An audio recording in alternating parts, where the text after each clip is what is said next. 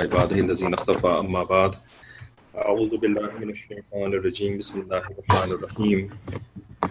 وقال الذين كفروا إن هذا إلا إفك افتراه وأعانه عليه قوم آخرون. فقد جاءوا ظلما وزورا. وقالوا أساطير الأولين اكتتبها فهي تملى عليه بكرة وأصيلا. قل أنزله الذي يعلم السر في السماوات والأرض إنه كان غفورا رحيما وقالوا ما لهذا الرسول يأكل الطعام وقالوا ما لهذا الرسول يأكل الطعام ويمشي في الأسواق لولا أنزل إليه ملك فيكون معه نذيرا أو يلقى إليه كنز أو تكون له جنة يأكل منها وقال الظالمون إن تتبعون إلا رجلا مسحورا. انظر كيف ضربوا لك الأمثال فضلوا فلا يستطيعون سبيلا. سبحان ربك رب العزة عما يصفون وسلام على المرسلين. والحمد لله رب العالمين. اللهم صل على سيدنا محمد وعلى آل سيدنا محمد وبارك وسلم. اللهم أرنا الحق حقا وارزقنا اتباعه، وأرنا الباطل باطلا وارزقنا اجتنابه. ربنا زدنا علما.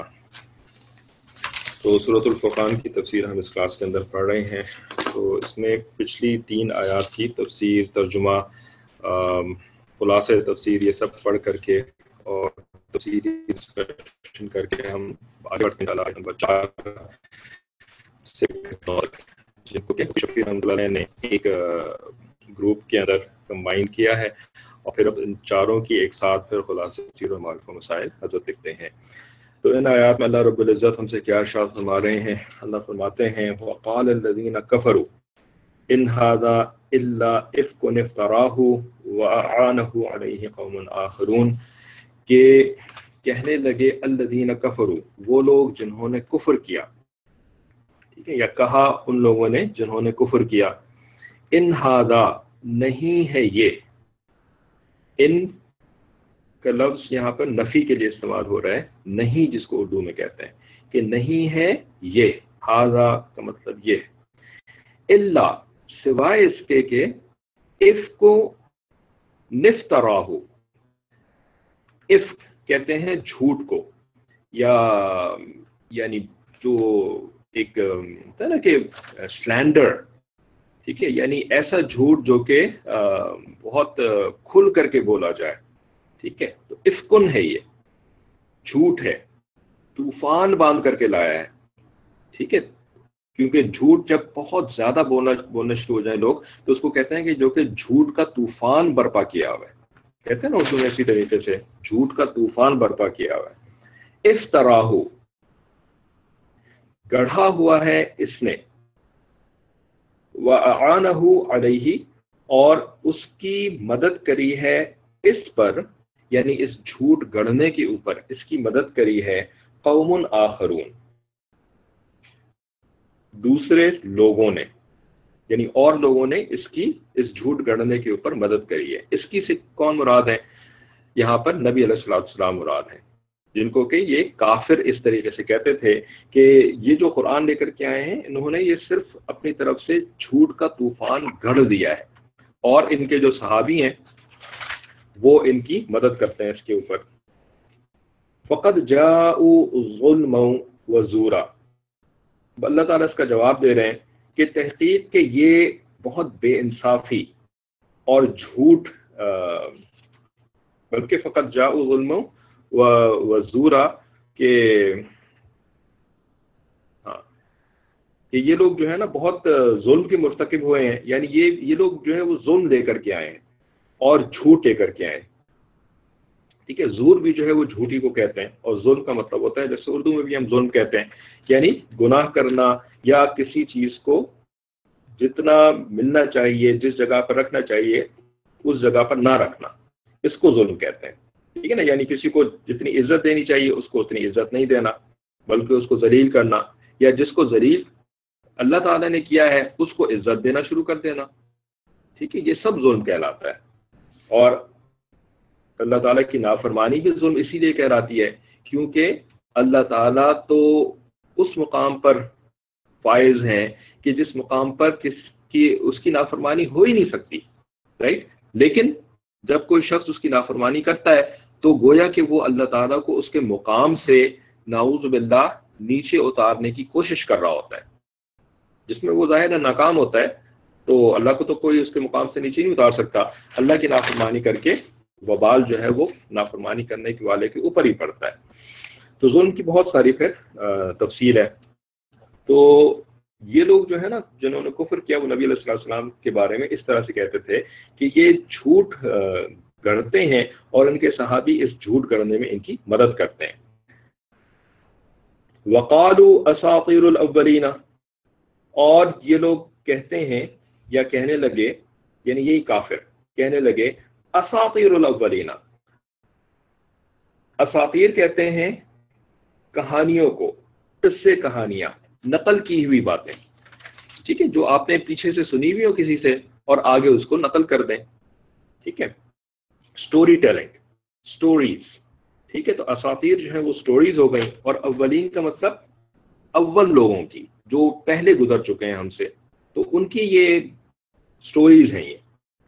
ایک تتبہ فہیا تملا علیہ بکرتوں و اصیلا۔ اس نے لکھ رکھا ہے ان کو۔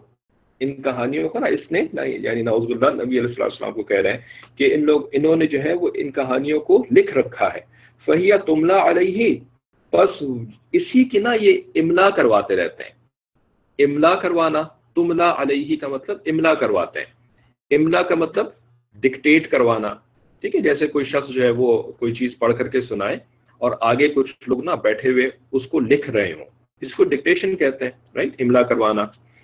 تو یہ نا انہی کہانیوں کی املا کرواتے رہتے ہیں. بکرتن صبح بھی و اصیلا شام بھی. صبح شام املا کرواتے رہتے ہیں اپنی ان کہانیوں کی جو انہوں نے گھڑ رکھی ہیں. اپنے پاس ان گھڑی ہوئی کہانیوں کو لکھا ہوا بھی ہے کسی صحیفے کے اندر، کسی بک کے اندر. ٹھیک ہے؟ تو یہ کافر جو ہے نبی علیہ السلام کے اوپر اس طرح سے الزامات ڈال لگا رہے ہیں۔ ٹھیک ہے۔ آگے فرماتے ہیں پل کہہ دیجیے آپ۔ یعنی اب اللہ تعالیٰ اپنے نبی علیہ السلام کو فرما رہے ہیں کہ آپ کہہ دیجیے، انزلہ الذی یعلم السر فی السماوات والارض۔ کہ نازل کیا ہے اس کو اس کو کس کو؟ قرآن عظیم الشان کو، الفرقان کو۔ یعنی یہ جو باتیں آپ لوگوں کو بتاتے ہیں نا جس کو قرآن کہتے ہیں، اس کو نازل کیا ہے انزلہ اس کو نازل کیا ہے، الذی، اس نے جو یعلم السر فی السماوات والارض، جو کہ علم رکھتا ہے، سر کا بھی، سر کا علم رکھتا ہے۔ سر کس کو کہتے ہیں؟ سیکرٹس ٹھیک ہے؟ چھپی ہوئی چیزیں، بھید، آسمانوں میں اور زمین میں۔ ٹھیک ہے نا؟ یعنی اللہ تعالیٰ یہاں پر اپنے آپ کو ایک اور طریقے سے انٹروڈیوس کروا رہے ہیں، ایک اور انٹروڈکشن دے رہے ہیں اپنی۔ پچھلی آیات میں اللہ تعالیٰ نے اور انٹروڈکشن دی تھی اللہ نزل الفرقان علی رائٹ کہ تبارہ کا برکت والا ہے وہ جس نے کہ فرقان کو اپنے بندے کے اوپر نازل کیا۔ ٹھیک ہے؟ پھر ایک اور انٹروڈکشن کروائی تھی۔ الزی وہ جو لہو ملک السماوات والارض، جس کے لیے آسمانوں اور زمین کی بادشاہت ہے۔ ولم یتخذ ولدا، اور جس نے کوئی بیٹا نہیں بنایا۔ ولم یق لہو شریکن اور جس کا کہ کوئی شریک نہیں ہے اس کی بادشاہت کے اندر۔ اور جس نے کہ خلق کل شعین تخلیق کیا ہر شے کو۔ وقدر فقدرہ تقدیرہ اور اس شے کی تقدیر بھی بنائی۔ رائٹ یہ ساری انٹروڈکشنز تھیں۔ قرآن کیا ہے؟ یہ ہمارے رب کی انٹروڈکشن کرواتا ہے۔ رب کی پہچان کرواتا ہے۔ تو رب کو اگر کسی نے پہچاننا ہے، تو وہ قرآن کو اگنور کر کے رب کو نہیں پہچان سکتا۔ اور ظاہر ہے، وہ اگر اگنور کرے گا، تو اپنا بہت بڑا نقصان کرے گا۔ گھر میں موجود ہے ایک چیز، جس کے ذریعے سے کہ اپنے رب کو پہچانا جا سکتا ہے۔ اس کو چھوڑ کر کے جو ہے وہ دنیا چھان چھان مارنا شروع کر دے، ادھر ادھر بھٹکنا شروع کر دے، سفر کرنا شروع کر دے۔ اور گھر میں جو ایک پہچان کے لیے بہترین ذخیرہ موجود ہے، اس کو چھوڑ دے۔ ٹھیک ہے؟ تو قرآن تو ہمیں رب کی پہچان کرواتا ہے۔ تو یہاں پر بھی اللہ تعالیٰ نے ایک اور پہچان کروائی کہ الذی یہ وہ ہے جو کہ تمام بھیدوں کا جاننے والا ہے۔ انہو کانا غفور الرحیمہ ایک اور پہچان کروا رہے ہیں کہ بے شک وہ معاف کرنے والا بھی ہے اور رحیم بھی ہے۔ غفور، بخشنے والا، رحیم، بے انتہا مہربان۔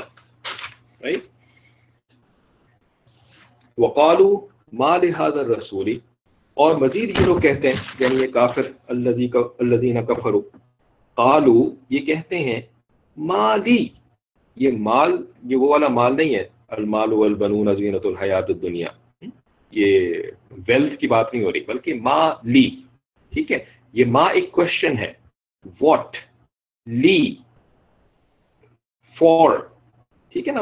انگریزی میں تو اس کا ترجمہ فور سے ہی کریں گے، لیکن ما لی حاضر رسولی کا با محاورہ ترجمہ بنے گا کہ واٹ از ود دس رسول what is the matter with this رسول کیا معاملہ ہے اس رسول کا؟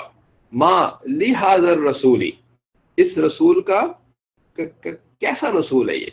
رائٹ یا اکل الطعامہ یہ مالی حاضر رسول جس طرح یہاں پہ کفار کو اللہ تعالیٰ کوٹ فرما رہے ہیں کہ رسول صلی اللہ علیہ وسلم کے بارے میں کہتے ہیں کہ یعنی کیا معاملہ ہے اس رسول کا۔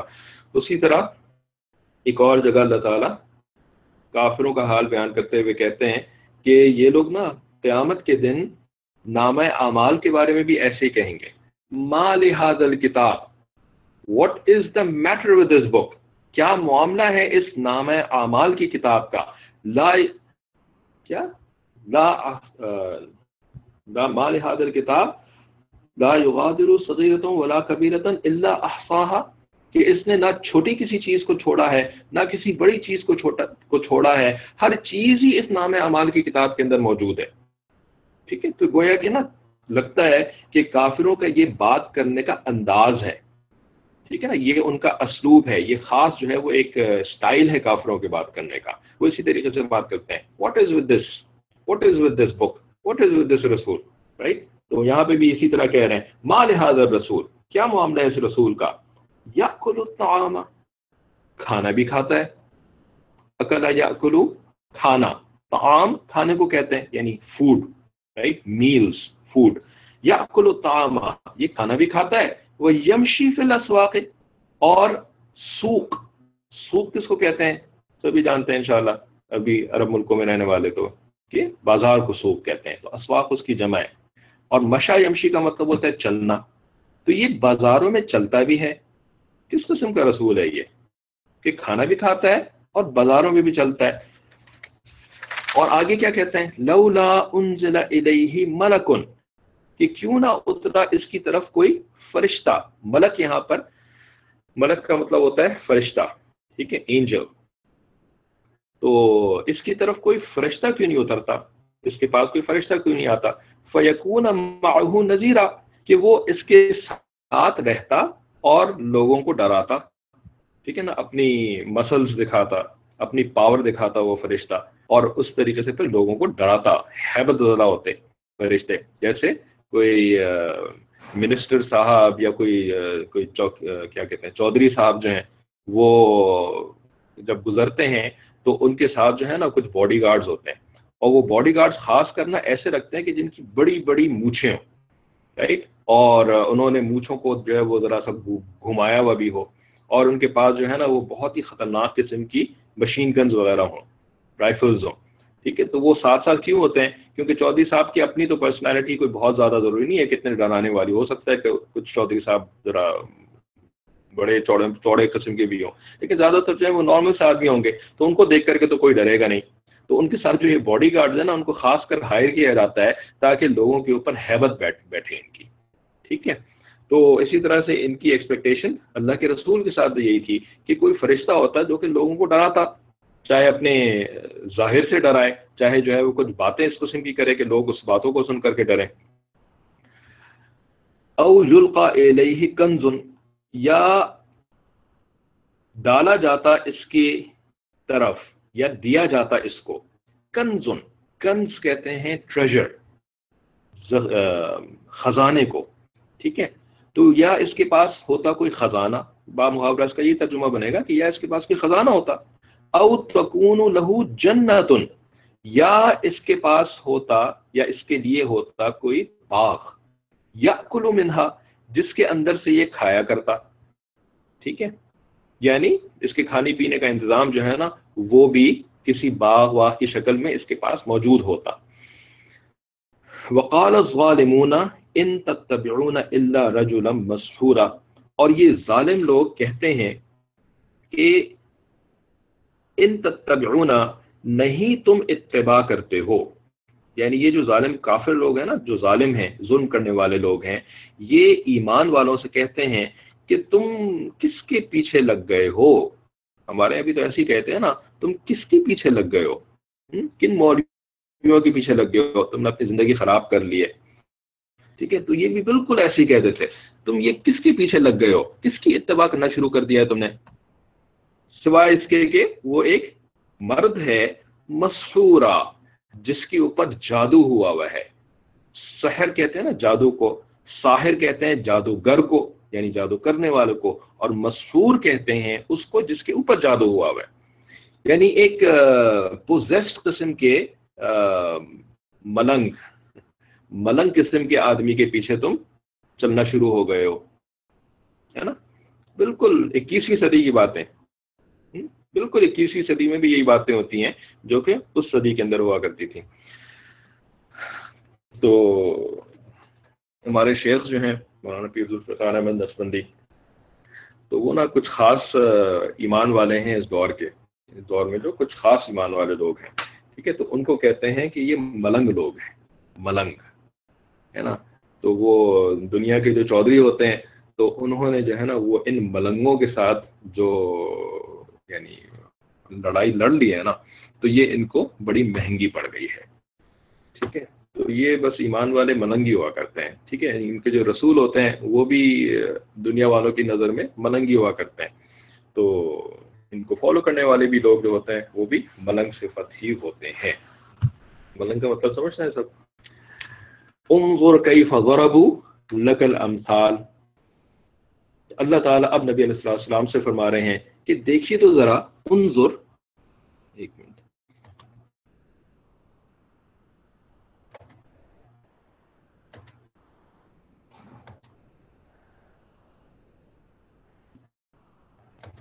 ہاں کہ فرما رہے ہیں کہ جی دیکھیے تو ذرا کئی غورب القل امثال؟ یہ کیسی مثالیں آپ کے اوپر فٹ کر رہے ہیں؟ کیسی مثالیں؟ غرب القل امثال امثال جو ہے وہ تو مثال کی جمع ہو گئی، ٹھیک ہے؟ اور غربو کا مطلب ہوتا ہے کہ لفظی ترجمہ تو ہوتا ہے مارنا، ٹھیک ہے؟ کہ یہ مار رہے ہیں مثالیں۔ ٹھیک ہے، تو مثال مارنا بھی ہم اردو میں کہہ سکتے ہیں، لیکن انگریزی میں اس کے لیے نا ایک پراپر ورڈ استعمال ہوتا ہے اسٹرائکنگ این ایگزامپل اور اسٹرائکنگ جو ہے وہ مارنے ہی کا ترجمہ بنتا ہے ضربو کا ترجمہ اسٹرائک سے بنتا ہے۔ تو انگریزی کا تو محاورہ بھی یہی ہے اسٹرائک این ایگزامپل ٹھیک ہے، تو مطلب اس کا یہی ہے کہ یہ کس قسم کی مثالیں آپ کے اوپر چسپاں کر رہے ہیں۔ رجولم مسکورہ کہہ رہے ہیں آپ کو۔ کہ بھائی وہ ایک پوزیس قسم کا جو ہے یہ مرد ہے یہ۔ کس قسم کی باتیں کریں آپ سسم کے بارے میں؟ فولو بس یہ گمراہ ہو گئے ہیں، یہ راستے سے بہک گئے ہیں۔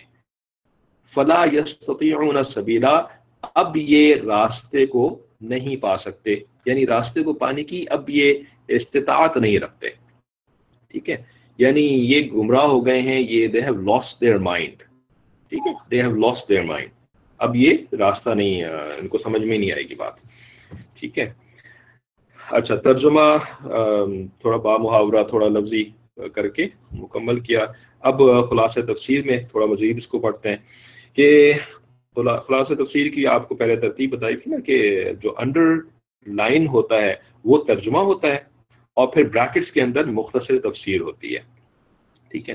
تو کہتے ہیں کہ وقال الدین کفرو اور کافر لوگ قرآن کے بارے میں یوں کہتے ہیں کہ، ٹھیک ہے، ان ہاضا اللہ اف کو کہ یہ جو قرآن ہے نا، یہ تو کچھ بھی نہیں ہے، میرا جھوٹ ہی جھوٹ ہے، میرا جھوٹ ہی جھوٹ۔ اف جھوٹ، اور آپ کو بتا دیا اس کے بارے میں۔ اچھا اس میں جو ایک نون زیر کے ساتھ لگا ہوا ہے، تو یہ نون زیر کا کیا مطلب ہے؟ ٹھیک ہے، تو اس کی تھوڑی سی ایک بات ذہن میں آئی تھی تو آپ کو یہ بھی بتا دیتے ہیں، اگرچہ کہ اس کا تفصیل سے تو بظاہر تعلق نہیں ہے کہ یہ ہے نا، لفظ ہے ایکچولی افکن ٹھیک ہے؟ اللہ افکن کاف کے اوپر دو پیش ہیں۔ تو اس کو افکن پڑھتے ہیں۔ تو افکن جو ہے نا، وہ اصل میں کیا ہوتا ہے؟ وہ ایکچولی کاف کے اوپر ایک پیش ہوتا ہے۔ ایک پیش۔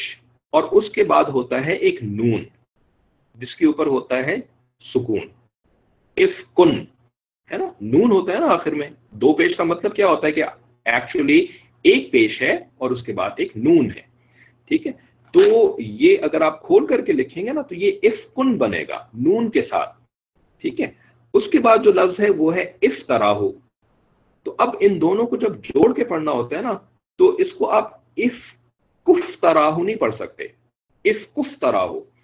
ٹھیک ہے؟ کیونکہ یہ جو حمزہ ہے، اف تراہو سے پہلے جو الف ہے نا، جس کو ایکچولی یہ الف نہیں ہے، یہ حمزہ ہے، ٹھیک ہے؟ تو اس حمزے کو جوڑ کے پڑھنے کی صورت میں گرانا ضروری ہے۔ یعنی آپ اس حمزے کو پروناؤنس نہیں کر سکتے اس حمزہ کو، ٹھیک ہے؟ تو اب اس حمزے کے بغیر آپ نے کیا کرنا ہے؟ نون کے اوپر یعنی نون کو جو ہے نا، وہ فا کے ساتھ جوڑنا ہے۔ نون کو فا کے ساتھ جوڑنا ہے۔ تو آپ اس کو کیسے پڑھیں گے؟ نون کے اوپر تو سکون ہے اور فا کے اوپر بھی سکون ہے۔ حمزہ جو ان کے درمیان ہے، اس کو آپ پروناؤنس کر نہیں سکتے۔ ٹھیک ہے؟ تو اب آپ کیسے پروناؤنس کریں گے اس کو؟ یہ تو ایک پرابلم کھڑی ہو گئی ہے۔ ٹھیک ہے؟ یہ ایک ترت کی پرابلم کھڑی ہو گئی ہے۔ تو اس پرابلم کو ریزالو کیسے کرتے ہیں؟ پرابلم کیا ہے کہ بھئی نون کے اوپر بھی سکون ہے اور فا کے اوپر بھی سکون ہے۔ ان دونوں سکونوں کو آپس میں آپ جوڑ ہی نہیں سکتے۔ جوڑنے کے لیے ضروری ہے کہ جو پہلا والا لیٹر ہے نا، اس لیٹر کے اوپر کوئی حرکت ہونی چاہیے۔ زیر، زبر، پیش۔ کوئی ایک حرکت تو ہونی چاہیے نا۔ جبھی تو پھر آپ اس کو آگے سکون والے لیٹر کے ساتھ جوڑیں گے۔ ٹھیک ہے؟ تو یہاں حرکت ہے نہیں، نون کے اوپر تو سکون ہے۔ ٹھیک ہے؟ تو اس کو ایک پرابلم کہتے ہیں۔ ٹھیک ہے؟ یہ پرابلم کیا کہلاتی ہے؟ اس کو کہتے ہیں التقاء الساکنین۔ دو ساکنوں کا التقاء، ملاقات ہو جانا۔ دو ساکنوں کا جمع ہو جانا، ٹھیک ہے؟ تو یہ دو ساکن جو جمع ہو جائے نا، اب آپ اس کو پروناؤنس نہیں کرتے۔ یہ ایک پرابلم ہے۔ اس پرابلم کو ریزالو کیسے کرتے ہیں؟ اس کو ریزالو کرنے کے لیے جو پہلا ساکن والا حرف ہوتا ہے، اس کو کوئی حرکت دے دیتے ہیں۔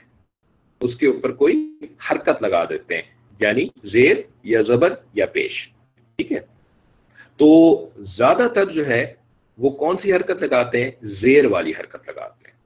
ٹھیک ہے؟ اس وجہ سے افکن کے آخر میں جو نون ساکن تھا، اس نون ساکن کے نیچے زیر لگایا گیا ہے، تاکہ افکن کو افطراہ کے ساتھ جوڑ کر پڑھا جا سکے۔ ٹھیک ہے؟ یہ زیر جو لگا ہوا ہے نون کے نیچے، یہ اس کی ہسٹری ہے، یہ اس کی تفصیل ہے۔ کہ کیوں لگا ہوا ہے یہ؟ ٹھیک ہے؟ تو جو لوگ گرامر وغیرہ ماشاء اللہ پڑھ چکے ہیں، آپ میں سے اکثر ایسے لوگ ہیں، ان کو تو یہ بات پہلے سے بتا تھی، لیکن جو بالکل ہی نئے لوگ ہیں، ان کو میں نے یہ بات اس لیے بتائی ہے تاکہ ان کو تھوڑا سا شوق پیدا ہو کہ دیکھیں قرآن کے اندر یہ ساری چیزیں بھی تو ہوتی ہیں جن کو کہ ہمیں اتنا تو آنا چاہیے تھا قرآن کی لینگویج کہ ہمیں یہ چیزیں پتہ ہوں کہ بھئی یہ نون جو ہے وہ کیوں لگا ہوا ہے یہاں پر؟ اس کا مطلب کیا ہے؟ کہاں سے آیا یہ؟ ٹھیک ہے؟ تو لفظ بیسیکلی جو ہے وہ عفق ہے۔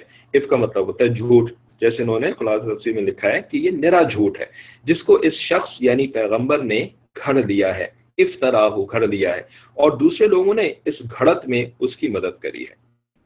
ٹھیک ہے۔ مراد وہ اہل کتاب ہیں جو مسلمان ہو گئے تھے یا آپ کی خدمت میں ویسے ہی حاضر ہوا کرتے تھے۔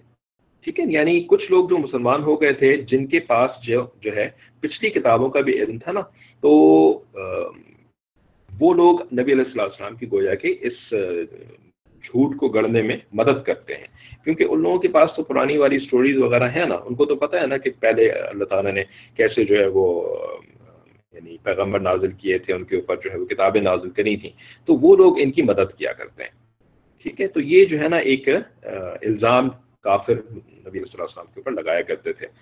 اور آپ کے ساتھ جو جو صحابی تھے، ان کے اوپر بھی الزام لگایا کرتے تھے۔ یعنی یہ سب جو ہے نا، وہ کولیبوریٹ کرتے ہیں۔ جھوٹ بولنے میں نوز باللہ۔ آگے کیا کرتے ہیں؟ فقط جاؤ ظلم و زورا۔ سو ایسی بات کہنے سے یہ لوگ بڑے ظلم اور جھوٹ کے مرتکب ہوئے۔ اس کا ظلم اور جھوٹ ہونا آگے بیان میں آئے گا۔ ٹھیک ہے؟ یعنی مزید اس کے بارے میں آگے تفصیل اللہ تعالیٰ بیان فرماتے ہیں۔ تو یہ انہوں نے کیا کیا؟ یہ ایک ایسے شخص کو، جس شخص کو یہ لوگ خود صادق اور امین کہتے تھے رائٹ آپ صلی اللہ علیہ وسلم کی صدق کی، سچائی کی، امانت کی، یہ لوگ خود گواہی دیا کرتے تھے۔ لیکن جب نبی علیہ السلام السلام نے آ کر کے ان کو شرک چھوڑنے کا حکم دیا رائٹ ان کو توحید کا حکم دیا، اس وقت انہی لوگوں نے جو کہ آپ کو صادق اور امین کہتے تھے رائٹ اور آپ کی شرافت کی جو ہے وہ گواہیاں دیا کرتے تھے۔ انہی لوگوں نے نبی علیہ اللہ السلام کے اوپر جو ہے نا یہ الزام لگانا شروع کر دیا کہ یہ جھوٹ کر رہے ہیں۔ ٹھیک ہے، حالانکہ ان کو تو اس اعتماد کی بنیاد پر پھر آپ صلی اللہ علیہ وسلم کی ان باتوں کو بھی مان لینا چاہیے تھا، لیکن انہوں نے ایسا نہیں کیا۔ اس وجہ سے یہ ظلم اور جھوٹ کے مرتکب ہوئے۔ تو یہ لوگ کیا کہتے ہیں؟ مزید وقال اساطیر الاولین اکتبہ فہیا تمنا علیہ بکرت وسیلہ کہ یوں کہتے ہیں کہ یہ قرآن تو بے سند باتیں ہیں۔ اساطیر الاولین ہیں۔ جو اگلے لوگوں سے، اگلے سے مراد یہاں پر پچھلے لوگ جو کہ پیچھے گزر چکے ہیں۔ آج کل اردو زبان میں ہم اگلے جو ہے نا، وہ آگے آنے والوں کے لیے استعمال کرتے ہیں۔ اور پچھلے کا لفظ استعمال کرتے ہیں پیچھے گزرے والوں کے لیے۔ لیکن کلاسیکل اردو کے اندر اگلے کا لفظ جو ہے، وہ گزرے ہوئے لوگوں کے لیے استعمال کیا جاتا تھا۔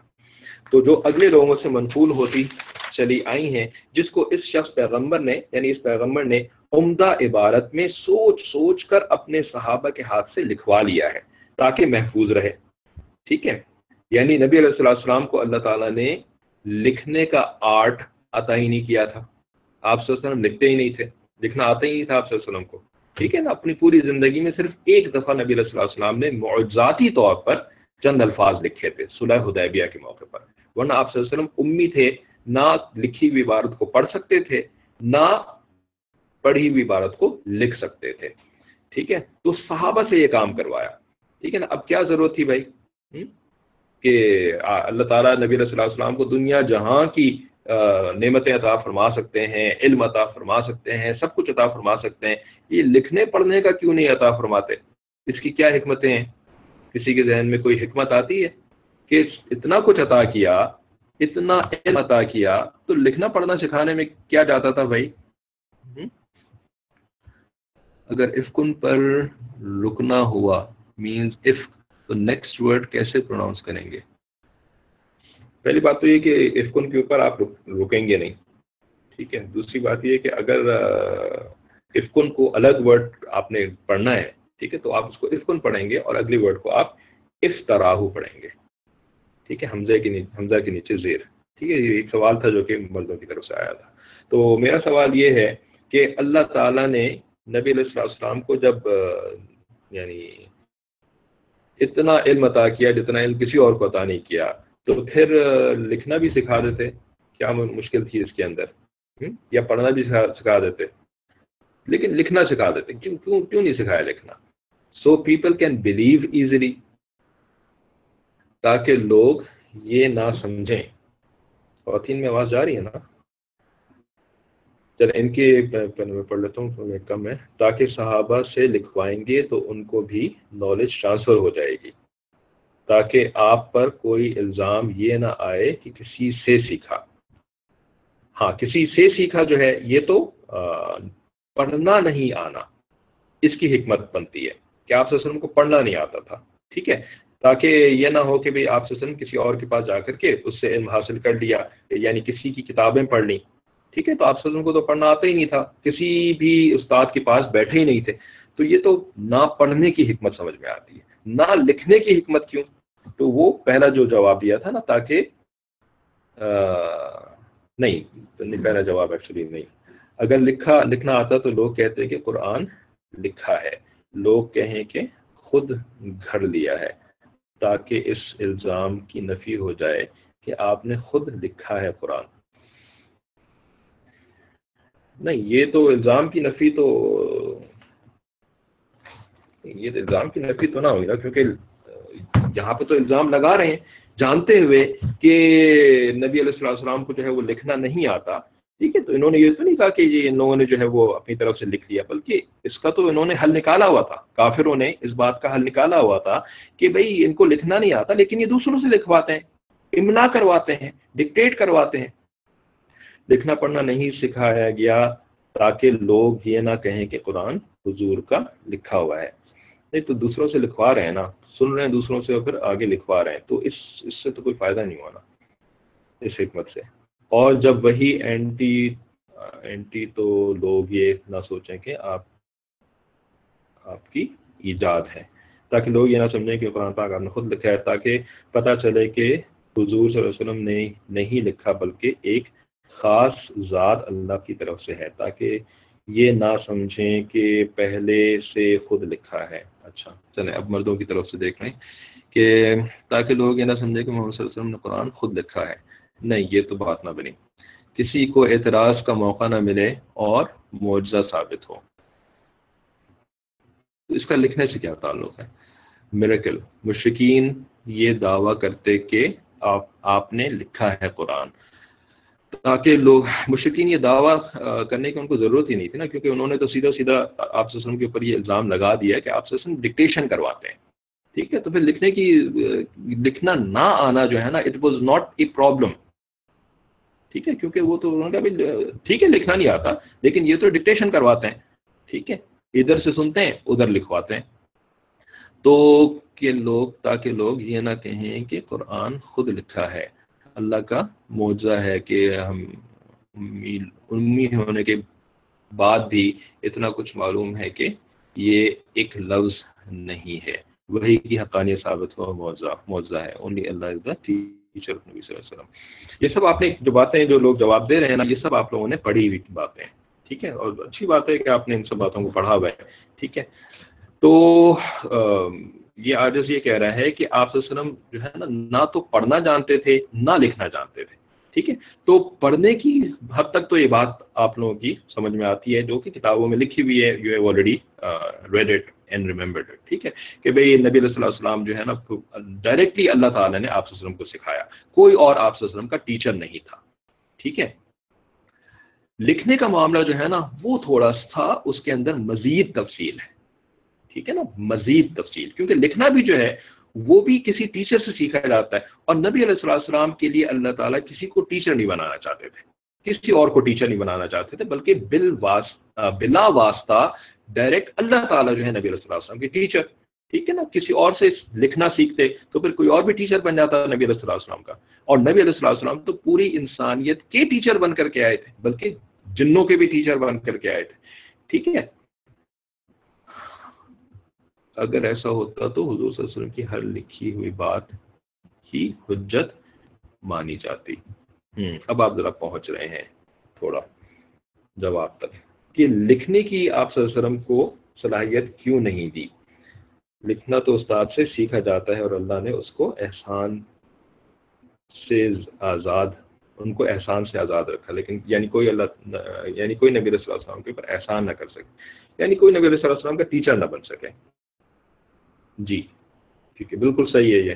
ٹھیک ہے کہ آپ وسلم جو ہے وہ معلم بن کر کے آئے تھے۔ آپ وسلم جو ہے وہ شاگرد اور یعنی یہ بن کر کے نہیں آئے تھے نا۔ ہاں۔ جی۔ اتنے سارے جواب دینے کے بعد جو ہے نا، اب پھر آپ لوگ آ رہے ہیں صحیح جواب کے اوپر۔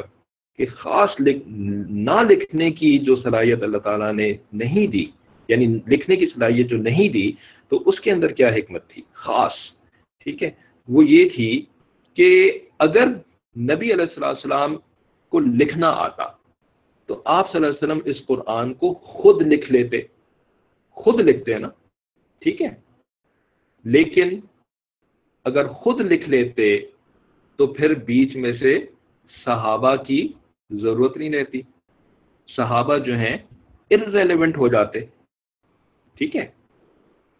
یعنی کمپلیٹلی انریلیونٹ تو خیر پھر بھی نہیں ہوتے، کیونکہ اس لکھی ہوئی تحریر کو بھی سمجھانے کے لیے کسی کی ضرورت ہوتی ہے۔ ٹھیک ہے؟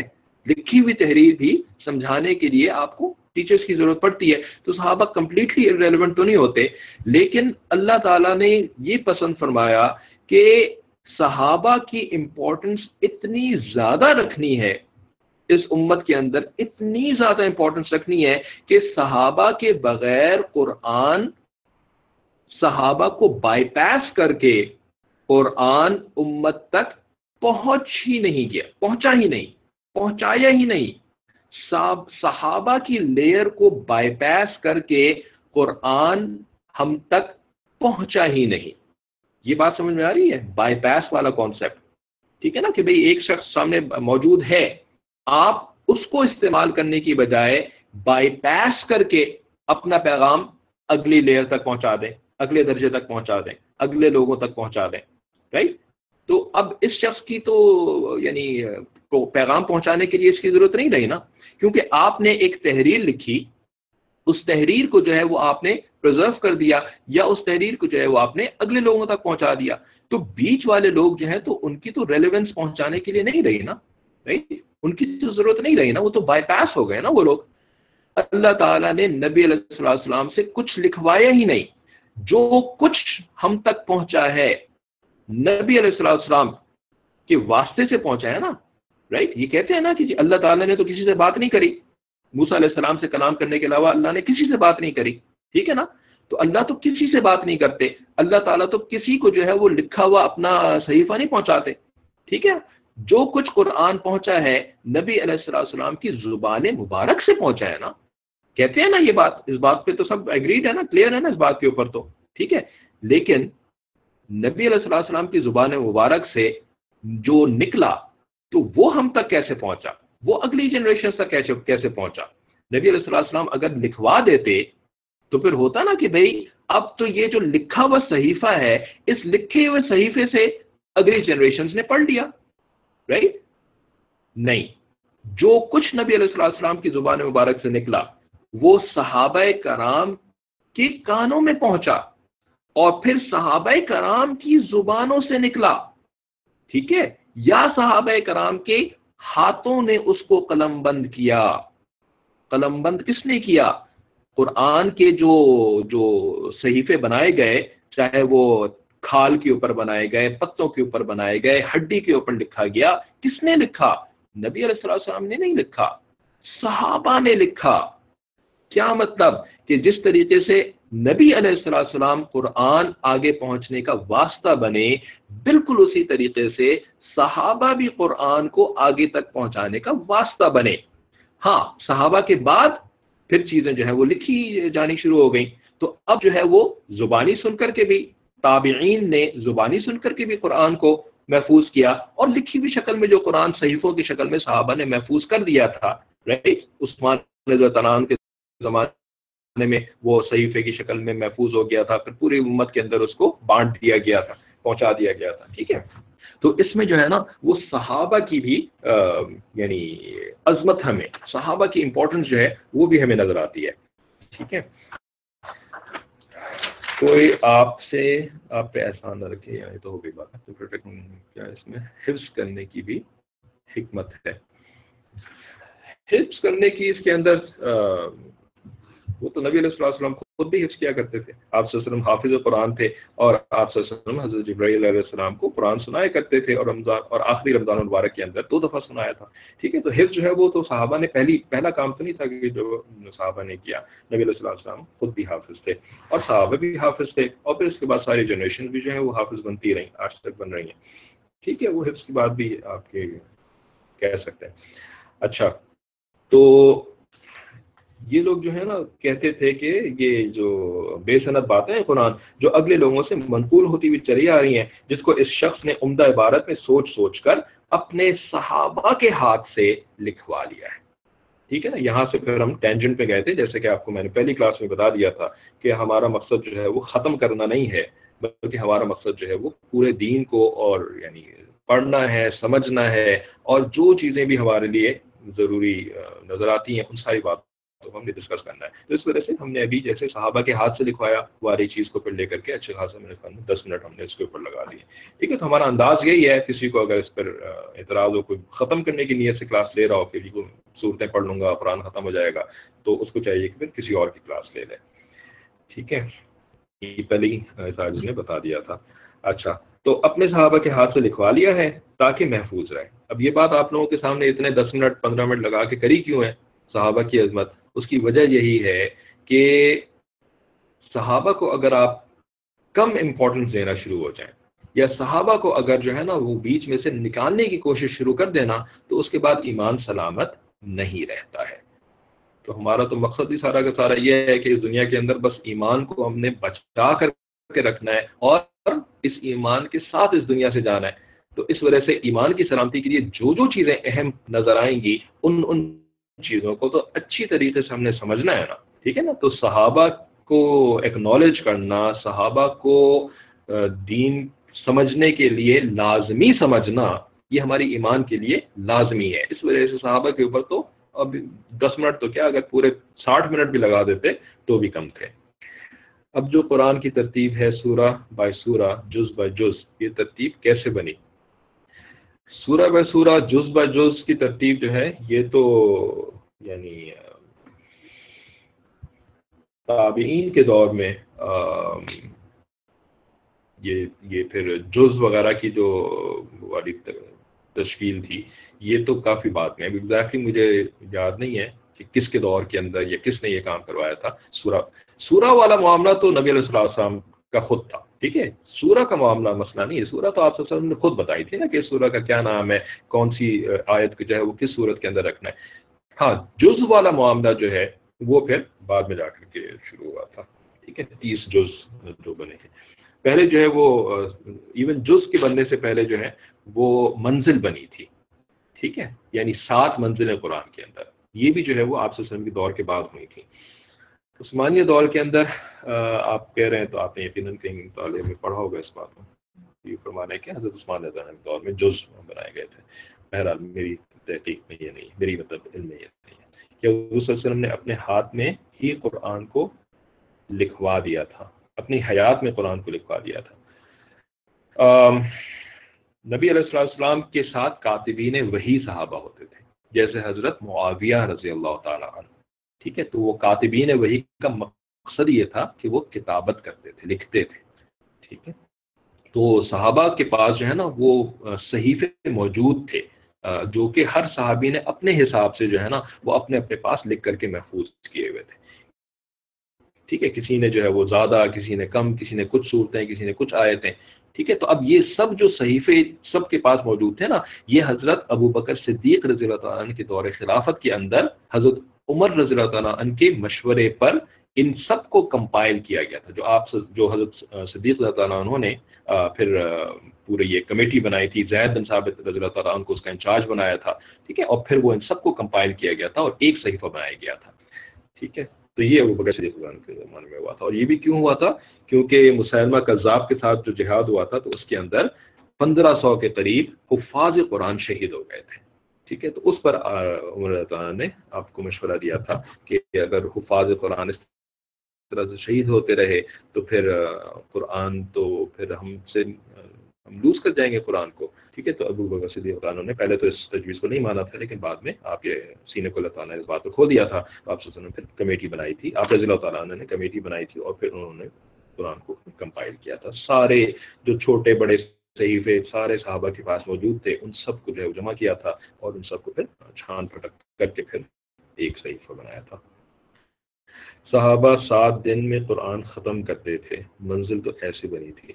جی تو وہ وہ سات منزل اسی طرح سے پھر یعنی مشہور ہو گئی تھی نا کہ بھئی اس طرح سے جو ہے وہ سات حصوں میں۔ بس وہ پڑھنے کی آسانی ہی کی خاطر تھا۔ یعنی اس کے اندر ایسا نہیں ہے کہ اس منزل کے اندر ایک خاص مضمون ہو کر کے ختم ہوتا ہے، پھر دوسری منزل میں دوسرا مضمون شروع ہوتا ہے، پھر تیسری۔ تو یہ مضمون بیسڈ پارٹیشننگ نہیں ہے، بلکہ پڑھنے کی آسانی کے لیے کہ جی یعنی پلان کر کے جو ہے وہ سات دن میں اگر آپ نے ختم کرنا ہے تو پھر سات دن جو ہے نا وہ اس طریقے، اور سات دن کا جو ہفتہ کا جو کانسیپٹ ہے سیون ڈیز کا جو ویک ہوتا ہے، یہ کانسیپٹ تو پہلے سے چلا آ رہا ہے۔ ٹھیک ہے، اسی طرح مہینے کے اندر جو ہے وہ تیس دن ہوتے ہیں۔ تو اگر کوئی ایک مہینے کے اندر پورا قرآن پڑھنا چاہتا ہے، تو پھر تیس ٹکڑوں کے اندر اس کو بانٹ کر کے پڑھنا پڑے گا نا۔ تو یہ پھر وہ ایڈمنسٹریٹو ٹائپ آف ڈسٹریبیوشن ہے یہ۔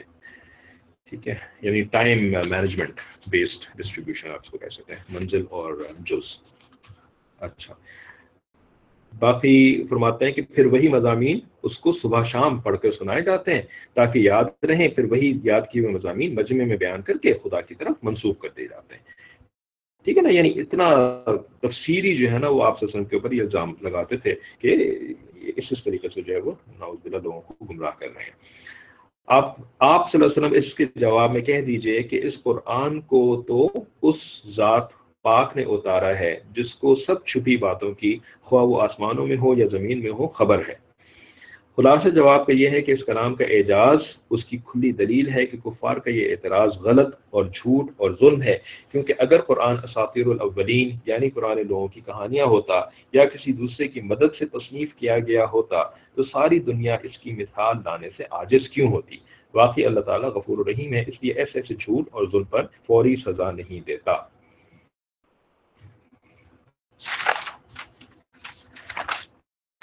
ٹھیک ہے، تو قرآن کے اعجاز کے بارے میں تھوڑا ہم پہلے بھی ڈسکس کر چکے ہیں کہ یہ اللہ تعالیٰ کا کلام ہے۔ اچھا اس میں ایک اور بڑی اہم بات یاد رکھنے کی کہ کہ یہ جو کافر تھے، یہ خدا کی منکر نہیں تھے۔ خدا کا انکار نہیں کرتے تھے۔ اللہ تعالیٰ کا انکار نہیں کرتے تھے۔ ٹھیک ہے؟ یہ جو منکر خدا کا جو لفظ استعمال کیا جاتا ہے نا کہ خدا کے منکر ہیں، خدا پر ایمان نہیں لاتے، یہ یعنی اس کے اندر بہت تفصیل ہے کہ خدا کے اوپر ایمان نہ لانے کا مطلب کیا ہے۔ ٹھیک ہے؟ یعنی اس کا مطلب جیسا ظاہر نظر آتا ہے کہ یہ خدا کو ڈینائی کرتے تھے، جیسے کہ آج کل کے ایتھیسٹ ڈینائی کرتے ہیں۔ ٹھیک ہے نا؟ بلکہ آج کل کے بھی نہیں کہنا چاہیے کہ کچھ عرصہ پہلے تک جو ایتھیسٹ ہوتے تھے نا، وہ خدا کو ڈینائی کرتے تھے کہ بھئی خدا ہے ہی نہیں۔ ڈارون تھیوری کو فالو کرنے والے the theory of natural selection وغیرہ۔ ٹھیک ہے؟ وہ کہتے ہیں کہ نہیں جی سب کچھ خود بخود ہو گیا۔ ٹھیک ہے؟ تو خدا کا انکار کرنا، جس کو دہریہ کہتے ہیں، کچھ لوگ اس کو ایتھیس کو جو ہے ملحد سے ٹرانسلیٹ کرتے ہیں۔ نہیں، ملحد ایک بالکل الگ چیز ہوتی ہے۔ جیسے کہ پیچھے ہم کافی دفعہ بات کر چکے ہیں، الہاد کیا ہوتا ہے، الہاد کرنے والا ملحد ہوتا ہے، ٹھیک ہے؟ انکار خدا کرنے والا دہریہ کہلاتا ہے، ٹھیک ہے؟ تو یہ لوگ دہریے نہیں تھے، ٹھیک ہے؟ یہ لوگ خدا کو مانتے تھے، بلکہ یہ تو ابراہیم علیہ السلام کو بھی مانتے تھے، اسماعیل علیہ السلام کو بھی مانتے تھے، ٹھیک ہے؟ تو یہ کس کے منکر تھے؟ یہ نبی علیہ السلاۃ والسلام کے منکر تھے، ٹھیک ہے؟ اللہ کے رسول کا انکار کرتے تھے۔ ٹھیک ہے جبھی تو یہ ساری باتیں کر رہے ہیں کہ یہ خدا کی طرف سے جو ہے وہ منسوخ کرتے ہیں۔ اگر یہ خدا کا انکار کرنے والے لوگ ہوتے تو پھر ایسا کیوں کہتے کہ یہ خدا کی طرف منسوخ کر رہے ہیں؟ بھائی، خدا کو تو مانتے تھے جبھی تو یہ، اس طرح کا الزام نبی السلام کے اوپر لگا رہے ہیں۔ ٹھیک ہے۔ اچھا آگے فرماتے ہیں کہ اور یہ اور یہ کافر لوگ کہ وقالو مال حاضر رسولی یا الطعام و یمشی فی الاسواق کہ رسول اللہ صلی اللہ علیہ وسلم کی نسبت یوں کہتے ہیں کہ اس رسول کو کیا ہوا ہے کہ وہ ہماری طرح کھانا بھی کھاتا ہے اور انتظام معاش کے لیے ہمارے ہی طرح بازاروں میں چل چلتا پھرتا ہے. یعنی بازاروں میں انسان کیوں چلتا پھرتا ہے؟ ہماری طرح ونڈو شاپنگ کرنے کے لیے تو زمانے میں لوگ نہیں چلا پھرا کرتے تھے. بلکہ اپنی ضرورت کی چیزیں خریدنے کے لیے بازار جاتا ہے نا انسان. ٹھیک ہے؟ جیسے کہ بھائی گھر گھر میں دودھ ختم ہو گیا ہے، پھر دودھ لینے کے لیے جا رہے ہیں فروٹ لینے کے لیے ماشاء اللہ افطار کا ٹائم آنے والا ہے فروٹ چاہیے گھر کے اندر۔ تو فروٹ خریدنے کے لیے بازار جا رہے ہیں یا دوسرا دوسری جو ضروریات کی اشیاء ہوتی ہیں، ان کے لیے بازار جاتے ہیں، ٹھیک ہے؟ تو اسی لیے فرمایا کہ انتظام معاش یعنی زندگی کے انتظام کے لیے یہ ہماری طریقے سے بازاروں میں چلتا پھرتا ہے۔ مطلب یہ ہے کہ رسول اور پیغمبر انسان کی بجائے فرشتہ ہونا چاہیے، جو کھانے پینے وغیرہ کی ضروریات سے مستغنی ہو۔ اور کم از کم اتنا تو ضروری ہونا چاہیے کہ رسول اگر خود فرشتہ نہیں ہے تو اس کا مصاحب و مشیر کوئی فرشتہ ہونا چاہیے۔ ٹھیک ہے؟ کہ بھئی بے شک چلو ٹھیک ہے، خود فرشتہ نہیں ہے رسول صاحب، تو کم از کم ان کے ساتھ تو کوئی فرشتہ ہونا چاہیے نا جو ان کا اسسٹنٹ ہو۔ کیونکہ اللہ کا رسول ہے آخر کو، اپنے آپ کو کلیم کر رہا ہے کہ اللہ کا رسول ہے، تو اللہ نے ایک فرشتہ تو کم از کم دیا ہوتا ہے اس کو۔ تو اس لیے کہا کہ اس رسول کے پاس کوئی فرشتہ کیوں نہیں بھیجا گیا؟ کہ وہ اس کے ساتھ رہ کر لوگوں کو عذاب الہی سے ڈراتا اور اگر یہ بھی نہ ہوتا یعنی ان کی جو جو جو حرضہ رسائی تھی نا، جو آپ وسلم کے کے ساتھ جو یہ استحضاء کرتے تھے، طنز اور مذاق کرتے تھے، یہ یعنی ایک بات کہہ کر کے یہ چپ نہیں ہوتے تھے، بلکہ ایک کے بعد دوسری دوسری کے بعد تیسری کہ اگر ایسا نہیں تو ایسا ہوتا، ایسا نہیں تو ایسا ہوتا۔ ٹھیک ہے؟ یعنی اس قسم کا جو ہے نا، وہاں پہ ملاکھڑا چل رہا ہوتا تھا۔ ٹھیک ہے؟ ہم نے تو ملاقہ دیکھا ہی نہیں کہ دین کا کام کرنے کے اوپر کوئی ہمیں بھی اس قسم سے، اس قسم کے اوپر یعنی الزامات لگائے نا۔ اور ہمیں بھی جو ہے اس طریقے سے اذیت دے، روحانی اذیت دے، جسمانی اذیت دے، نفسیاتی اذیت دے۔ ہم نے تو اس قسم کی چیزوں کو کبھی ایکسپیرینس ہی نہیں کیا نا، ہم تو بیٹھ کر کے زیادہ سے زیادہ جو ہے وہ ای میل کے اوپر تبلیغ کرتے ہیں یا واٹس ایپ کے اوپر آج کل تبلیغ کرتے ہیں یا یہ اس طرح سے آن لائن کلاس کرتے ہیں جن میں آپ اگر مارنا بھی چاہ رہے ہو اس کو تو نہیں مار سکتے، ہے نا؟ تو ہماری تو اتنی ہے، اللہ تعالیٰ نے آسانی فرمائی ہے، ٹھیک ہے؟ اس چیز کو اللہ تعالیٰ قبول کر لیں ہمارے، ہماری طرف سے۔ لیکن نبی علیہ السلام تو دو بدو جس کو کہتے ہیں نا دو بدو۔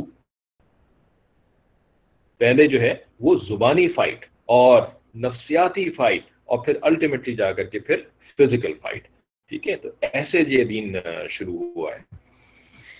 ٹھیک ہے؟ تو فرمایا کہ اگر ایسا بھی نہ ہوتا تو کم از کم رسول کو اپنے کھانے پینے کی ضروریات سے تو بے فکری ہوتی۔ اس طرح کہ اس کے پاس غیر سے کوئی خزانہ آ پڑتا یا اس کے پاس کوئی باغ ہوتا جس سے یہ کھایا پیا کرتا۔ ٹھیک ہے؟ جس طرح آج بھی ہم علماء کرام کے بارے میں کیا کہتے ہیں کہ یہ تو ہر وقت مانگتے ہی رہتے ہیں، چندہ کرتے رہتے ہیں۔ ہے نا؟ ان کے پاس جو ہے وہ اگر یہ اتنے اللہ کے مقرب ہوتے تو اللہ تعالیٰ جو ہے وہ ان کو دے دیتا۔ ان کو کسی کے پاس ہاتھ نہیں پھیلانا پڑتے۔ ہاتھ نہیں پھیلانا پڑتا۔ ان کو کسی سے جو ہے وہ چندہ نہیں کرنا پڑتا۔ ان کو کھالے جو ہے وہ بقرعید میں میں کریکٹ نہیں کرنی پڑتی۔ ہے نا؟ اللہ تعالیٰ ان کو اتنا تو کھلا دیتے نا، لیکن نہیں، ایسا نہیں ہے رائٹ یہ جو سسٹم ہے نا، یہ اللہ تعالیٰ نے ایک الگ ہی سسٹم بنایا ہے۔ اس سسٹم کو ہمیں بڑا بڑی تفصیل سے سمجھنے کی ضرورت ہے۔ انشاءاللہ اس کے اوپر بات کریں گے۔ ٹھیک ہے؟ تو اللہ کے اللہ نے اپنے رسول کو ایسا نہیں بنایا۔ تو جو رسول کے وہ رسا ہیں، وہ کہاں سے ایسے بن جائیں گے؟ تو ان کو بھی جو ہے وہ چلنا پھرنا پڑتا تھا۔ ان کو بھی جو ہے نا، وہ کھانے پینے کا انتظام کرنا پڑتا تھا۔ ٹھیک ہے؟ تو فرمایا کہ جی رسول کو اپنے کھانے پینے کی ضروریات سے تو بے فکری ہوتی۔ اس طرح کہ اس کے پاس غیر سے کوئی خزانہ پڑتا یا اس کے پاس کوئی باغ ہوتا جس سے یہ کھایا پیا کرتا۔ اور مسلمانوں سے یہ ظالم یوں بھی کہتے ہیں کہ جب ان کے پاس نہ کوئی فرشتہ ہے، نہ خزانہ ہے، نہ باغ ہے، نہ کنز ہے، نہ جنا ہے جنا باغ کو کہتے ہیں نا، اور پھر بھی یہ نبوت کا دعویٰ کرتے ہیں، تو معلوم ہوتا ہے کہ ان کی عقل میں فطور ہے رجالم مسفور یعنی یہ نارمل سینسز میں نہیں لگتے اپنے نوز باللہ، ٹھیک ہے؟ تو ان کی عقل میں کچھ فطور ہے، خرابی ہے ان کی عقل کے اندر۔ اس لیے تم لوگ ایک مسلوب العقل آدمی کی راہ پر چل رہے ہو۔ ٹھیک ہے؟ جس کی عقل سلب کر لی گئی ہو۔ ٹھیک ہے؟ چھین لی گئی ہو جس سے اس کی عقل، اس کو مسلوب العقل کہتے ہیں۔ ٹھیک ہے؟ اسی کا دوسرا نام ہوتا ہے مجنون۔ ٹھیک ہے؟ جو کہ یعنی بالکل ہی عقل سے یعنی عقل اس کی جو ہے وہ یعنی یا تو پیدائشی طور پہ نہ اس کے اندر، یا یہ کہ اس کی عقل جو ہے نا وہ کسی وجہ سے سلب کر لی گئی ہو، اس کو خراب کر دیا گیا ہو، چاہے وہ جادو کے ذریعے سے خراب کر دیا گیا ہو، چاہے جو ہے وہ جن کا اثر اس کے اوپر ہو گیا اور جس کی وجہ سے اب اس کی عقل کام نہیں کرتی ہے۔ اس کی بھی بڑی تفصیل ہے، انشاءاللہ پھر پڑھیں گے۔ اے محمد صلی اللہ علیہ وآلہ وسلم، دیکھیے تو یہ لوگ آپ کے لیے کیسی عجیب عجیب باتیں بیان کر رہے ہیں۔ سو ان خرافات سے وہ بالکل گمراہ ہو گئے ہیں، پھر وہ راہ نہیں پا سکتے ہیں۔ ٹھیک ہے۔ تو اب اس کے بارے میں تفصیلات ہیں۔ تو وہ بھی ہم دیکھتے ہیں انشاءاللہ معروف مسائل کے ساتھ ساتھ کہ کفار و مشرقین جو آن صلی اللہ علیہ وسلم کی نبوت اور قرآن پر اعتراضات کیا کرتے تھے، یہاں سے ان کے اعتراضات اور پھر جوابات کا سلسلہ شروع ہو کر کچھ دور تک چلا ہے۔ یعنی ابھی سورہ فرقان کے اندر اب یہ سلسلہ چلے گا آگے۔ آپ نے کیا لکھا تھا یہاں پہ؟ سوری کہ حضرت عثمان اللہ کے دور میں لکھا گیا تھا۔ نہیں، لکھا گیا تو لفظ استعمال نہ کریں قرآن کے لیے بھائی یہ تو اللہ کے اللہ کا نام ہے۔ تو وہ جو مصحف ترتیب دیا گیا تھا، وہ حضرت وہ بکر صدیق رضرت عنہ کے دور میں ترتیب دیا گیا تھا۔ ٹھیک ہے، اب اس کو جو ہے نا، پھر عثمان رضرت عنہ کے دور میں پھر اس کی کاپیز بنائی گئی تھیں۔ ٹھیک ہے، اور ان کاپیز کو جو ہے وہ پھر پورے امت میں ڈسٹریبیوٹ کیا گیا تھا۔ حجاج بن یوسف نے آراب لگوائے تھے۔ ہاں حجاج بن یوسف کا آراب لگوانے والا کام تو پھر اور بھی زیادہ بعد میں جا کر کے ہوا تھا۔ ٹھیک ہے، جزاک اللہ۔ تو معروف مسائل میں دیکھتے ہیں کہ یہ جو اعتراضات کا سلسلہ چل رہا ہے نا، تو اب اس میں پہلا اعتراض کیا کرتے تھے یہ لوگ؟ وہ یہ تھا کہ قرآن کوئی اللہ کی طرف سے نازل کیا ہوا کلام نہیں ہے، بلکہ آپ صلی اللہ علیہ وسلم نے اس کو خود ہی جھوٹ گڑ دیا ہے۔ یا پچھلے لوگوں کے قصے یہود و نصارہ وغیرہ سے سن کر اپنے صحابہ سے یہ لکھوا لیا دیا کرتے ہیں۔ اور چونکہ یہ خود امی ہیں نہ لکھنا جانتے ہیں نہ پڑھنا جانتے ہیں۔ یعنی ان سب کو یہ بات پتا تھی کہ آپ سے کو لکھنا پڑھنا نہیں آتا ہے۔ اس لیے ان لکھے ہوئے قصوں کو صبح شام سنتے رہتے ہیں۔ تاکہ وہ یاد پڑھنا آتا ہوگا تو وہ تو پڑھ کر کے کسی چیز کو یاد کرے گا لیکن جس کو پڑھنا نہیں آتا ہے تو پھر وہ اورلی یاد کرے گا۔ ٹھیک ہے نا؟ تو سن کر کے یاد کرنا، یہ ایکچولی یہ زیادہ افیکٹو طریقہ ہے یاد کرنے کا، ٹھیک ہے؟ تو ویسے تو ہمارے یہاں جو عام طور پر طریقہ ہے وہ قرآن کو حفظ کرنے کا کہ بچے جو ہیں یا بڑے جو بھی، وہ پڑھ پڑھ کر کے یاد کرتے ہیں نا۔ لیکن پڑھنے میں بھی پھر استاد صاحب کہتے ہیں، زور سے پڑھو بچہ جو ہے وہ ایسا پڑھنا شروع ہو جاتا ہے۔ زور سے پڑھو، زور آواز سے پڑھو۔ کیوں کہتے ہیں؟ کیونکہ جب زور آواز سے پڑھو پڑھو گے تو تمہاری آواز تمہارے اپنے کانوں میں جائے گی۔ اور جب کانوں میں آواز جاتی ہے نا، تو اس سے جو ہے وہ دماغ کے اندر وہ چیز زیادہ تیزی سے سیو ہو جاتی ہے۔ ٹھیک ہے؟ دوسرا طریقہ کیا تھا کہ آنکھوں کو تم استعمال کر رہے ہو، آنکھوں کے ذریعے سے وہ الفاظ تمہارے دماغ میں پہنچ رہے ہیں، ٹھیک ہے؟ وہ سلوور پروسیس ہوتا ہے ریمائنڈ میمورائزیشن کا۔ لیکن کانوں کے ذریعے سے جو جو دماغ میں آواز پہنچتی ہے، وہ فاسٹر میتھڈ ہوتا ہے۔ حتیٰ کہ ویسٹرن افریقہ موریتانیہ موروکو وغیرہ میں تو سنا ہے کہ وہاں پر تو صحیفہ ہوتا ہی نہیں ہے سامنے۔ بلکہ وہاں پر تو صرف سن کر کے یاد کرتے ہیں، ٹھیک ہے؟ اور سن کر کے یاد کرتے ہیں اور پھر اس کو جو ہے وہ صرف تختی کے اوپر جو ہے وہ لکھتے ہیں بچے، ٹھیک ہے؟ تو اسی وجہ سے کچھ لوگوں نے ان کو جزائے خیر کچھ سافٹ ویئر بنا لیے ہیں کہ جس کے اندر یعنی قرآن یاد کروانے میں ہیلپ کرتے ہیں کہ ایک ہی آیت کو بار بار وہ ریپیٹ کرتا ہے ریپیٹ کرتا ہے ریپیٹ کرتا ہے، بہرحال۔ تو یہ جو ہے نا اسی طرح سے جان لگاتے تھے کہ نبی علیہ اللہ علیہ وسلم صبح شام سنتے ہیں۔ تاکہ وہ یاد ہو جائیں۔ پھر لوگوں کے سامنے جا کر یہ کہہ دیں کہ یہ اللہ کا کلام ہے۔ ٹھیک ہے۔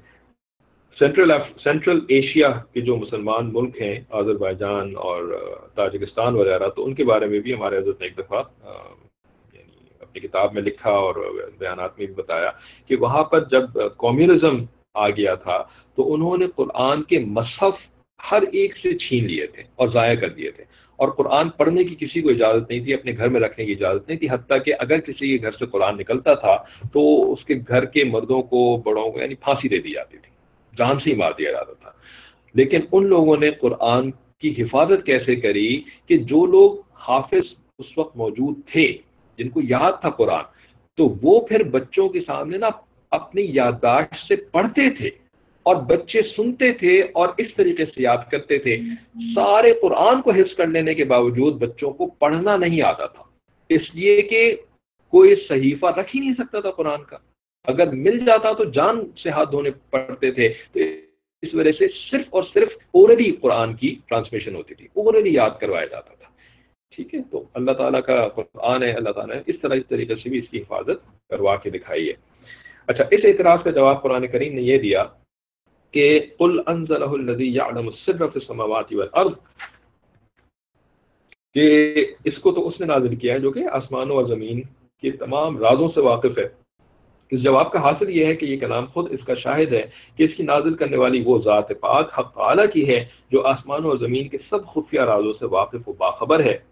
اسی لیے قرآن کو ایک کلام ایک کلام میں معجز بنایا، عاجز کر دینے والا کلام۔ اپنے مخالفین کو شکست دے دینے والا کلام اب فزیکلی شکست تو نہیں دے گا قرآن، بلکہ انٹلیکچولی شکست دینے والا۔ ٹھیک ہے؟ ساری دنیا کو چیلنج کیا کہ اگر اس کو تم خدا کا کلام نہیں مانتے، کسی انسان کا کلام سمجھتے ہو، تو تم بھی انسان ہو، اس جیسا کلام زیادہ نہیں تو ایک صورت، بلکہ ایک آیت ہی بنا کر دکھلا دو۔ اور یہ چیلنج جس کا جواب دینا عرب کے پھنسی و بلیغ لوگوں کے لیے کچھ بھی مشکل نہیں ہے، مگر انہوں نے اس سے راہ فرار اختیار کری۔ کسی کو اتنی ضرورت نہیں ہوئی کہ قرآن کی ایک آیت کے مقابلے میں اس جیسی دوسری آیت لکھ لائے۔ حالانکہ رسول اللہ صلی اللہ علیہ وسلم کی مخالفت میں اپنا مال و متا بلکہ اپنی اولاد اور اپنی جان تک خرچ کرنے کو تیار ہو گئے تھے۔ غزوہ بدر کے اندر جان لے کر کے آپ وسلم کا مقابلہ لے کرنے گئے تھے نا؟ حتیٰ کہ اپنی اورادوں کو بھی ساتھ لے کر کے گئے تھے۔ لیکن اتنے ڈیڈیکیٹڈ دشمنوں کے لیے بھی ممکن نہ ہوا کہ قرآن کی مثل بنا سکیں، ایک آیت کی حد تک بھی بنا سکیں۔ یہ مختصر سی بات نہ کر سکے کہ قرآن کی مثل ایک صورت لکھ لاتے، یہ دلیل واضح اس عمر کی ہے کہ یہ کلام کسی انسان کا نہیں ہے، ورنہ دوسرے انسان بھی ایسا کلام لکھ سکتے۔ صرف اللہ تعالیٰ علیم و خبیر ہی کا ہے۔ علاوہ فصاحت و بلاغت کے اس کے تمام معانی و مضامین بھی ایسے علوم پر مشتمل ہیں جو اس ذات کی طرف سے ہو سکتے ہیں، جو ہر ظاہر و باطن کا جاننے والا ہے۔ اس مضمون کی پوری تفصیل سورہ بقرہ میں اعجاز قرآن پر مکمل بحث کی صورت میں بیان ہو چکی ہے۔ اس کو معرف القرآن جلد اول میں دیکھ سکتے ہیں۔ ٹھیک ہے، باقی تو ابھی کیا سے پڑھیں گے؟ اب تھوڑا سا اسی کے بارے میں کہ ایک تو یہ کہ یہ جو کافروں کو اللہ تعالیٰ نے چیلنج دیے ہیں نا کہ تم ایک آیت کی برابری بنا کے لے آؤ، یہ بالکل ابتدائی قرآن کے اندر۔ سورہ بقرہ کی ابتدائی آیات میں ہی یہ چیلنج اللہ تعالیٰ نے دے دیا ہے۔ تو اس وجہ سے انہوں نے بھی اس کی تفصیل جو ہے وہ وہیں پر سورہ بقرہ کی تفصیل میں ہی والیوم ون کے اندر لکھ دی ہے۔ دوسری بات یہ کہ یہ جو کافر تھے، جیسے کہ پچھلی کلاس میں بھی ایک بات ہوئی تھی کہ یہ عربی زبان کے ماہر تھے اور اس کے اندر یہ بہت زیادہ فخر کیا کرتے تھے کہ ہم تو عرب ہیں، اپنے مطمع نظر کو بہترین انداز میں بیان کر سکتے ہیں۔ اور باقی دنیا کے لوگ جو ہیں، وہ تو عجم ہیں، گونگے ہیں، وہ تو بیان ہی نہیں کر سکتے اپنی بات کو۔ تو یہ لوگ جو تھے نا، یہ عربی کے بہترین اشعار خود بھی لکھتے تھے اور پچھلے اپنے باپ داداؤں کے لکھے ہوئے ان کو ہزاروں ہزاروں اشعار جو ہیں، وہ یاد بھی ہوتے تھے۔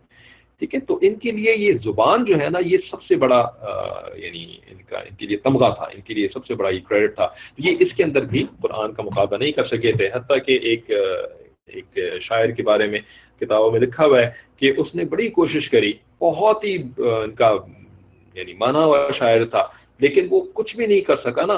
تو اس نے کیا کیا کہ اس نے ایک یعنی کسی قسم کے کاغذ کے اوپر یا کسی کسی پارچمنٹ وغیرہ کے اوپر اس نے سورہ کوثر ہی کو لکھ دیا۔ ٹھیک ہے کہ انا آتئینہ کل کوثر فصل لربی کا ونحر ان نشانیہ کا حول ابتر ما ہاضا قول البشر۔ ٹھیک ہے نا؟ یعنی اس کو جو ہے نا وہ لوگوں نے کہا کہ بھئی یہ تو قرآن کی سب سے چھوٹی صورت ہے، سورہ کوثر۔ تو اس کے اندر جو تین مصرے ہیں نا، تم اس میں خالی ایک چوتھا مصرا ڈال کر کے نا اس کو مکمل کر دو خالی، ٹھیک ہے نا؟ جو کہ اسی کے وزن پر ہو، اسی کے طور طرز پر ہو، تم ایسا ایک چوتھا مصرا ہی ڈال دو، ٹھیک ہے نا؟ تو وہ بھی چلو پھر ہماری طرف سے کچھ ہو جائے گا ان کے جواب میں، ٹھیک ہے نا؟ تو یہ سوچتا رہا سوچتا رہا یہ سورہ کوثر کے کے برابر یہ چوتھا مصرا بھی ایک نہیں بنا سکا۔ تو بالآخر اس نے چوتھا مصرا جو ہے نا، وہ بنا کر کے لکھا۔ لیکن وہ بھی کیا لکھا؟ اس بات کو اس نے تسلیم کیا اپنے چوتھے مصرے میں، ما ہاضا قول البشر، یہ آدمی کا قول ہے ہی نہیں۔ یہ تو یعنی اس کا قول ہے جو کہ آدمی نہیں یعنی پروردگار کا قول ہے، ٹھیک ہے؟ تو اس طرح سے یہ عاجز ہو گئے تھے قرآن کے سامنے، قرآن نے ان کو اس طرح سے شکل دی تھی۔ باقی انشاءاللہ ابھی کلاس کے اندر پڑھیں گے، کسی کو کوئی سوال ہوگا تو پوچھ لیں۔